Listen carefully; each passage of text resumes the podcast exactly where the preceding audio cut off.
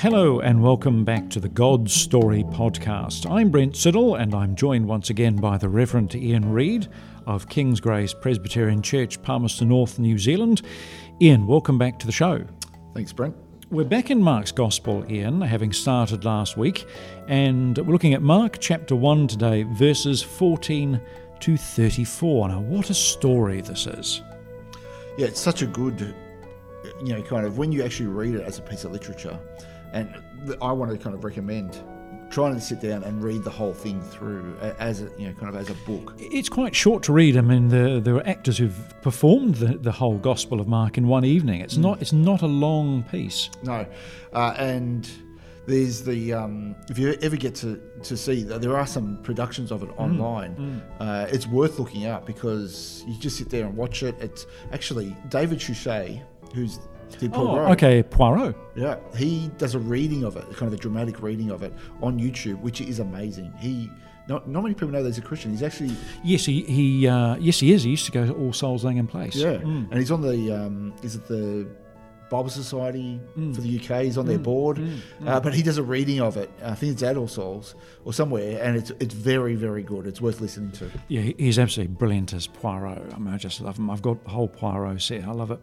What did we see last week in Mark chapter one, verses one to thirteen? We saw the king is coming into the into the world, and we see uh, that all of these kind of replays of things in the Old Testament that they kind of come up again, but Jesus does them differently. He is the new Adam. He is the one who has come uh, to bring back God's people to the Father.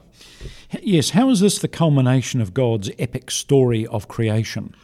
Well, what, you, what we have kind of all through the Old Testament, what we are waiting for is the end of sin, that God needs to return uh, and end sin. And all of the Old Testament is kind of, it looks like what's going on is God's different plans for how to end sin, but they, all of them fail. You've got, you know, kind of prophets, you've got kings, you, you've got the nation of Israel, you've got the exile, all of these different things look like maybe this is the time that sin will end but they all fail. And here we have no, God Himself is coming to end sin. How does Mark show us that Jesus is the culmination of the story of the universe? We have all of these little bits and pieces from Genesis being popped up already. Uh, you've got kind of the, you, like we saw last week, the Spirit over the waters. You've got the breaking in of of kind of the of God as He opens the heavens and speaks into it. You've got all of these little bits and pieces that seem to be referring back to Genesis. Mm. Yes, we saw that last time. So let's come on and look at verses 14 to 20. Now, after John was arrested, Jesus came into Galilee proclaiming the gospel of God and saying, The time is fulfilled and the kingdom of God is at hand. Repent and believe in the gospel. Passing alongside the Sea of Galilee, he saw Simon and Andrew, the brother of Simon, casting a net into the sea, for they were fishermen. And Jesus said to them, Follow me, and I will make you become fishers of men. And immediately, there's the immediately, that, that word he uses all the time in Mark immediately, immediately, immediately. It's like Jesus, the action man, the king. Um, and immediately they left their nets and followed him. And going on a little further, he saw James, the son of Zebedee, and John, the sons of thunder. Here they are, the two boys. And John, his brother, who were in their boat mending the nets. And immediately he called them, and they left their father Zebedee in the boat with the hired servants and followed him. Now, what do we learn about John the Baptist here? Well, he's arrested, so his job is done basically. Is the, and he'll pop up again a little bit later. Uh, in the story, but not in a positive way. Well, not in terms of his character, in terms of what happens to him. No, he loses his head, not in a, a, a symbolic way, but literally, doesn't he? Yeah, yeah. Why does Jesus say what he does here? The time is fulfilled and the kingdom of God is at hand. Well, in the Old Testament, you have there are some quotes, and a couple of those appear right at the beginning of Mark. That the messenger, the, the great prophet, has come and prepared the way. Elijah has come and prepared the way, which is from Malachi, uh, and he has done his job. So now is the time for God Himself to reveal Himself. Yes, and, and so we asked this question last time and started talking about this idea of the kingdom of God. Jesus announces the kingdom of God. What is the kingdom of God that Jesus is talking about here? It's God's restoration of all relationships. Uh, so it's God's reign over all things, over all of the universe. And in doing that, what does he do? He, re- he reveals who he is, but he also restores all relationships back to the order that they should be in. Now, why does Jesus say here that the kingdom is at hand? Because I think you said there's a temporal and a spatial aspect to this. Yeah, I think the kind of in the NIV it says the kingdom is here, uh, and I think the but the, the, way that it can be refer, kind of understood is uh, the word can be here or can be um, kind of here as in it's here in a time sense, but here as in a kind of right here in front of you in a, in a kind of uh, location maybe kind of sense. Yeah, so Jesus is saying, I'm the kingdom. I think so. I think that's what, what Jesus is mm. saying here. It's here, both in time, mm. but also he's pointing to himself. He's got fingers kind of pointing to himself and saying, The kingdom is here on me. You know, kind of, I am the kingdom. Yeah, wow, that's quite something, isn't it? So, what does Jesus say people have to do then to enter God's kingdom here? It's quite easy. Repent and believe in the gospel. we, we don't know what that means just yet. We, we, we're going to get there uh, kind of through the book of Mark. Uh, but that I think the idea of repent is that understanding that you are in rebellion to the real king, that you have set yourself up. As, that's the story of the Bible, that we've set ourselves up as kings, but we need to repent of that. We need to see that we are part of the rebellion, which is against the rightful rule of God and do what? Believe in the gospel, the gospel that God actually wants us back. He doesn't want to destroy us, He wants us back. Yeah, and in, in, in one sense, I suppose repentance involves turning from one kingdom and accepting another. Yeah. Yeah, it's kind of waking up to your own kind of silliness and sin uh, and selfishness and saying, hey, wait, I've been sold a lie here, that this will not lead to what it promises I need to go back to the real king. Mm. Now, how and in what senses is the kingdom of God being built today on the earth as we sit here in Palmerston North, New Zealand? Well, I, th- I think it's through the church and God's God's people. And when I say, say the church, I don't mean necessarily buildings or even necessarily individual congregations, but it's God's people across the world that God is working through by the Spirit uh, in His people uh, as God continues to spread, spread this message and, and as people live it out. And so we uh, carry on with verses 16 to 20, and we meet four men, don't we? And was there any significance to the number four, Rito? I don't know, is there? Well, I think there may be because you think back, God is always using, uh, there's all the references to the four corners of the house being oh, yep. the foundation. So, And then you've got Daniel in the New Restoration era with the Daniel and his three friends, Shadrach, um, Daniel, Shadrach, Meshach, and Abednego, four corners of the earth, four, uh, four is an image of completeness and authority and power in, in, in Scripture. But who are Simon and Andrew? We, we meet now the, the four corners of Jesus' new kingdom. Simon and Andrew and James and John. Who are, who are they? So Simon and Andrew. Simon is, is uh, his name gets changed to Peter. Some, sometimes people call him Simon Peter, um, but yeah, they're just fishermen, all of them, aren't they? You, you kind of James and John. It's probably um, James becomes the the kind of the leader of the church in Jerusalem. John is the is probably his younger brother, and that's the John who wrote the Gospel and Revelation, probably. Yeah, probably. Yeah. Mm, mm. Is there uh, why are they, why are the first disciples fishermen? Rito, is there any significance to that? I don't know. I, am not I'm not 100 percent sure. I just you know, maybe it's because they're kind of lowly, kind of just you know working class kind of guys. Is there any connection between the fact that the Old Testament speaks of the sea as representing the Gentiles and the fact that Jesus' first disciples are fishermen and that they become fishers of men, yeah, fishers of Gentiles, the nations? Yeah, probably. It's kind of it's mm. quite possible, isn't it? Mm. I think I suspect that's something. You, like you that. sound convinced of that. No, I think it's. I, th- I think it's uh, sound enough. Uh, I'm, I'm happy to accept that. Yeah. In what sense is Mark picking up on the imagery from the end of Ezekiel, thinking of fishing images and the temple and the water flowing out? Yeah, you've got all different stuff in mm, there, don't you, mm, about that? Mm, yeah, mm. it's quite interesting. It is interesting, yeah. So, in what sense will the disciples then become fishers of men? Well, it's not, you know, kind of. I think Jesus is playing on the language of mm. fishermen, you know, kind of, and then and then kind of picking up on that. Uh, and it's not that they're going to kind of go and hook them or anything like that, but they're going out to to to um, kind of uh, convince people that this is the kingdom, that this has come, and that people are going to come in. You kind of, you know, what what if what do fishermen do? They they gather, and I think that's the idea here. So mm. it's about gathering people. Well, you mentioned in your sermon the other day that the Old Testament uses a lot of fishing imagery to talk about God's judgment. So is that another strand of Old Testament thought that's being picked up here? Yeah, but it's not negative here, where in the Old Testament it's quite negative. It is, yes. Um, that, that, that's what God is doing. He's kind of, uh, kind of casting the net and, and bringing, it, bringing it in for judgment.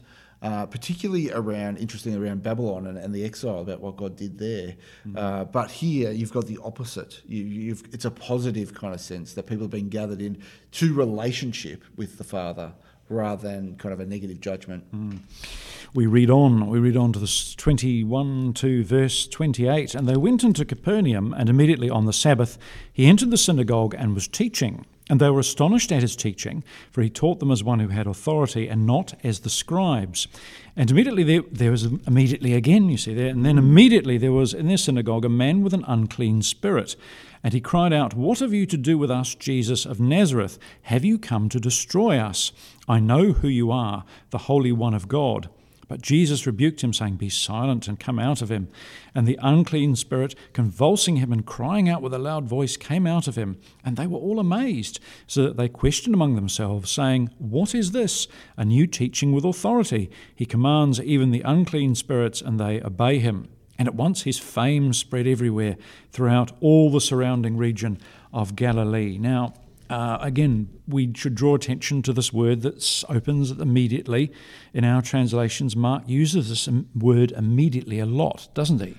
Yeah, it just keeps popping up. And I think the idea is that he's trying to uh, create a sense of speed and haste of what's going on, that this kingdom is coming quickly uh, and that all of these things are happening, you know, kind of one thing after after the other. Time tends to slow down though in the book, and when we get to the kind of right to the end, it, it's very very slow. It's kind of minute by minute. Where at this point it's just kind of one thing after the other, but by the time we get to kind of Jesus' trial and um, kind of his his death what happens is it really slows down. Okay, I hadn't I hadn't thought about that. So, how does Mark present then Jesus then as a man of action and indeed as a king here? What, what do we have? We have the king coming, uh, and where does he go? He goes to the people, he goes to the synagogue, uh, and he's teaching there. But the, the big thing that we have see we see here is that he's coming against the powers of this world, and here uh, the big power that, that kind of sits over the world is Satan, uh, kind of, and that he has come to kind of conquer Satan first and foremostly, uh, so that we can be released from our slavery to him uh, and released from our sin. Why does Jesus' ministry begin in a synagogue? Well, that was where the that's where the people were. That's where they met, and that's the the place where people gather. But particularly, it's the Jewish kind of teaching house. You know, kind of where people gather together. Uh, and Jesus has come first and foremostly for the Jewish people. That's why they get, and that, that's where he goes to teach there. What's the significance of the fact that the evil spirit is in the synagogue? Yeah, I've never. You would have expected the evil spirit to be outside the synagogue. Yeah, when I read that, I thought I just think that's really odd. You know, kind of. I don't know. I don't know about that, but you know, twenty three, and immediately there was there was uh, in their synagogue a man with an unclean spirit. It's just kind of like whether he is already a part of the synagogue or whether they this the man knows that who Jesus is and comes to sieges. It's unclear, but or he's one of these folk that come into church just to disrupt. Well, possibly. well, so we've got to deal with this all this business of demon possession because it seems quite strange to our modern world. What do the gospel writers believe about spirit possession, and are they actually using that term to describe illnesses that we would like epilepsy, for example, that we would have medical descriptions for, understanding of? I don't think so. Um, it's interesting that Luke doesn't have, I don't think Luke has any evil spirits. Uh, in his description, I might be wrong on that, but that's my understanding is that Luke, Luke doesn't really talk about uh, kind of evil spirits where all of the other gospel writers do. Uh, but for Mark in particular, it's very, very important that um, there's kind of these, this kind of overarching kind of you know, oppression of people, um, and in particular, and individuals as well. But what what's not important is the is Satan's power. It's actually the opposite. It's Jesus' authority over that power. Mm-hmm. Yes, because Jesus poses absolutely no problem for him at all, does it? Yeah. Why does Mark refer to spirit in the singular, but the spirit itself uses the plural? That's always puzzled me too in this verse. Yeah, I don't know. It, it, it's just there, isn't it? It's just mm. kind of one of those things. Like, yeah, that's that's a bit odd, isn't it? I, I don't know. So, what is Jesus' kingdom going to do to evil and evil powers then? Quite clearly. Well, what does he do? He just he rebukes it, says, "Be silent, come out." And the uncomplete, you know, the unclean spirit convulses, crying out with a loud voice, came out of him. It's just kind of, it's with a word. I think this is the really important thing that Jesus, with a word, he does. There's no kind of, you know, fantastic language. There's no kind of uh, spells or incantations or anything like that. He just says it with a word, which what we see in Genesis one, isn't it? That God creates with Ah, a word. yes, yes, of course. So I think there's a, a, a small kind of replay there of what's going on. Yes. Uh, but I, th- I think it's just it's interesting that he doesn't kind of invoke any anything special. He just says it and it happens.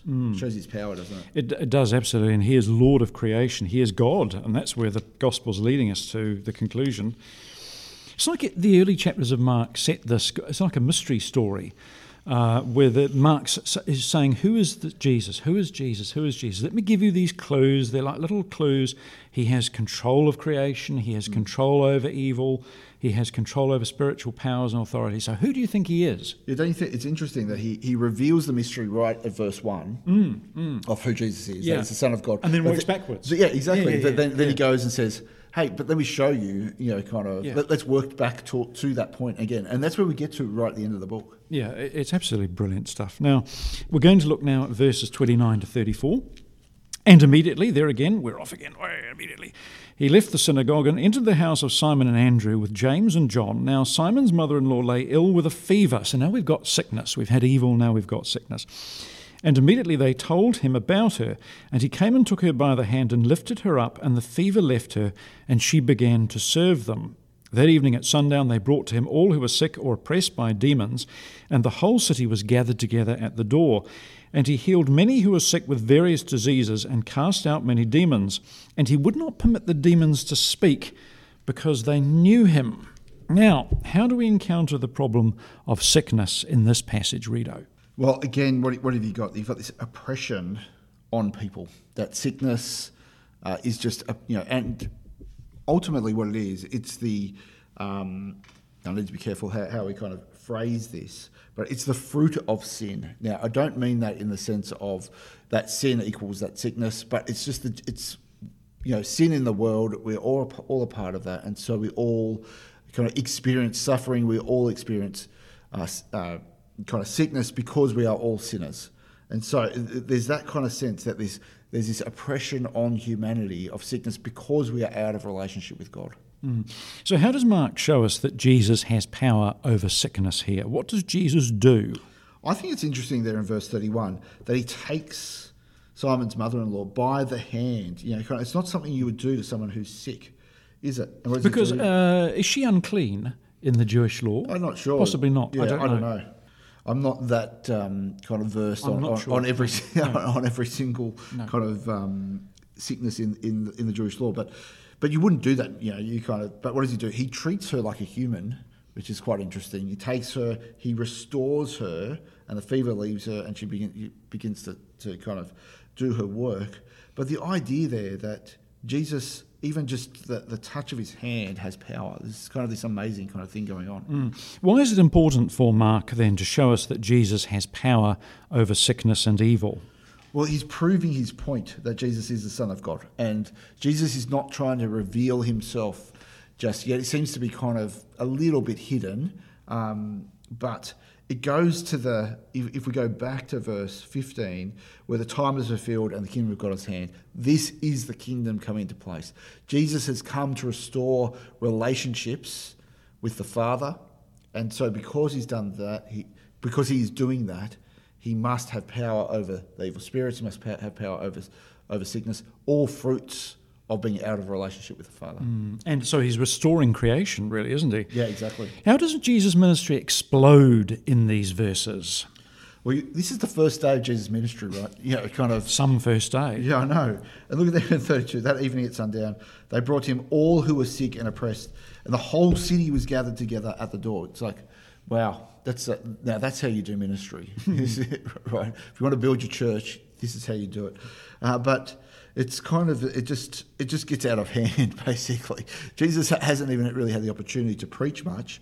Uh, but because of his healing, people are so worn down by sickness, they're so worn down by sin, uh, that they they just want to come and, and have restoration.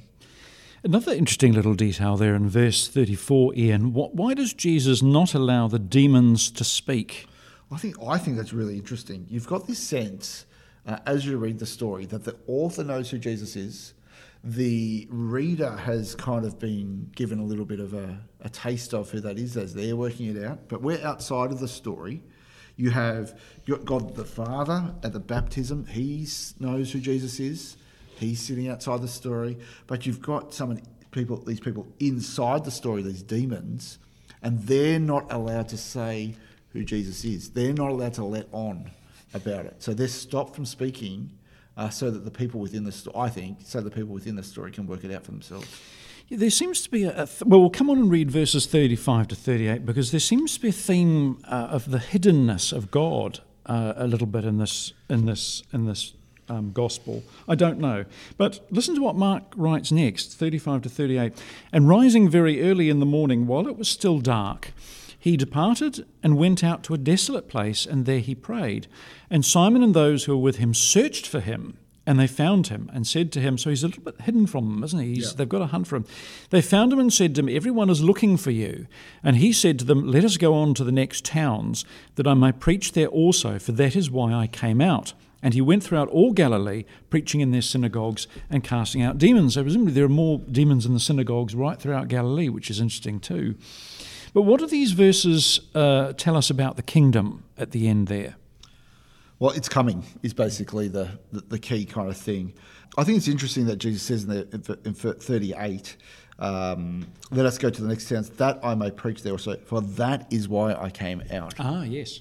Uh, I don't think it's necessarily the preaching. That, uh, well, we need to probably dis- discuss about what he means by "I came out," but the um, the the preaching is not necessarily the thing. I think it's that the kingdom, the, the, the spreading of the kingdom, not only in this village, but we need to go elsewhere to spread the kingdom as well because it's coming.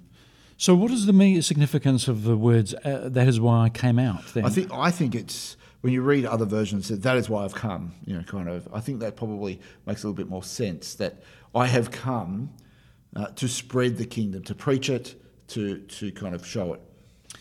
Uh, we're just about out of time, but, but just before we close, Ian, uh, I want to come back to this idea of the Gospels, the different Gospels, and the fact that we've seen that Mark seems to present Jesus as a new David, a royal Messiah, a man of action, certainly, who immediately goes here and immediately goes there. But how do each of the Gospels, do you think, reflect different aspects of Jesus' ministry and character? Yeah, you've definitely got that here in Mark that Jesus uh, is the um, kind of the king coming or the, the prince coming. I think that's even more so in Luke, uh, which is quite interesting. That when you read the language of Luke, it's very much uh, like 1 Samuel, that, that the language used uh, is very much about the king coming, but you also have other aspects there uh, in Luke where you've got a lot, lot of outsiders. Uh, being being brought into the kingdom, particularly Gentiles. Now, that's significant for Luke because of the whole connection with Luke and Acts and the evangelism. of mm. the, and Yep. Luke seems to be particularly interested in mission, doesn't he? Well, in Luke, there's this interesting kind of story arc that happens. It goes from Jerusalem, starts in Jerusalem, mm. ends in Jerusalem, Yep. and then Acts begins in Jerusalem. Where does it go? It goes to the ends of the world. And what did Jesus say? yeah. The gospel will begin, the mission will begin in Jerusalem, and then it will end in the ends of the world. But uh, I think in Matthew, it seems to be much more written towards a uh, kind of Jewish kind of mindset, and you, you've got the rather than the kingdom of God being talked about, it's the, the kingdom of heaven uh, being explained there, and it, it's just kind of a different thing. But in, in John's gospel, it seems to be a bit more gnostic, being uh, kind of maybe addressing some of the the heresies that have come into the church early on. Uh, it's very different to the other gospels, uh, but uh, particularly, and it's kind of shaped around the miracles, the, the kind of the seven signs. Yes, he's a, he's a great man for the fulfillment of the Old Testament and all the sevens, the seven I am sayings and the seven signs and, and everything else. Why, why do you think we, why do you think we have four Gospels? Is there any significance to the four? Thinking back to what we were talking about earlier. Yeah, well, the early church kind of said the just as it's four winds at four corners of the earth, there must be four gospels. I don't know if that was a, a good argument or not, but it, that was the argument that they used. Well, they also use the argument there were four cherubim faces. Oh, okay, yep, yep. And that fascinates me. So each of the Gospels represents a face of the cherubim. In, if you're interested in this and want to pursue it, there's a fantastic book by Peter Leithart called The Four mm. uh, on, on the Gospels, and he goes into the four cherubim faces and how they relate to the four Gospels. So what's Mark? Uh, Mark is is the, is the um, is the lion, the okay. king, because yep. it's a lion is associated with the lion of Judah and is the king. And I didn't make a note before I came down. I should have of, of how he breaks the four down, but it's very. I find it convincing. Um, so John is the man because he's the fullest. John um, was the eagle, wasn't he? No, no. He, Leithart reckons, as a, if, if, I remember rightly, Leithart reckons okay. he's the man because it's the fullest understanding of Jesus as mm. the new Adam, the new the new humanity. Uh, Luke is the eagle because it's tied in with the idea of mission, and Leithart, I think, from memory, or Jordan, one or the either, uh, brings the history of the, the Old, Old Testament into the four Gospels. So uh, the eagle matches the restoration period with Daniel and Esther, where the Jews are going out and settling into these Gentile nations and they're being converted, and the Jews are being asked to help run them. So that's tied up with the idea of the eagle being the eagle, the bird that flies out. Yeah, if you're yeah, doing, yeah. if as the so you have that with Luke and the church, Luke and Acts as the church goes out, and I think that's right. And Matthew is the ox. He reckons, I think, from memory, because Matthew is, and that's why Matthew is so concerned with the law. Yeah. Yeah. And and with the old whole covenant system. Mm, yeah.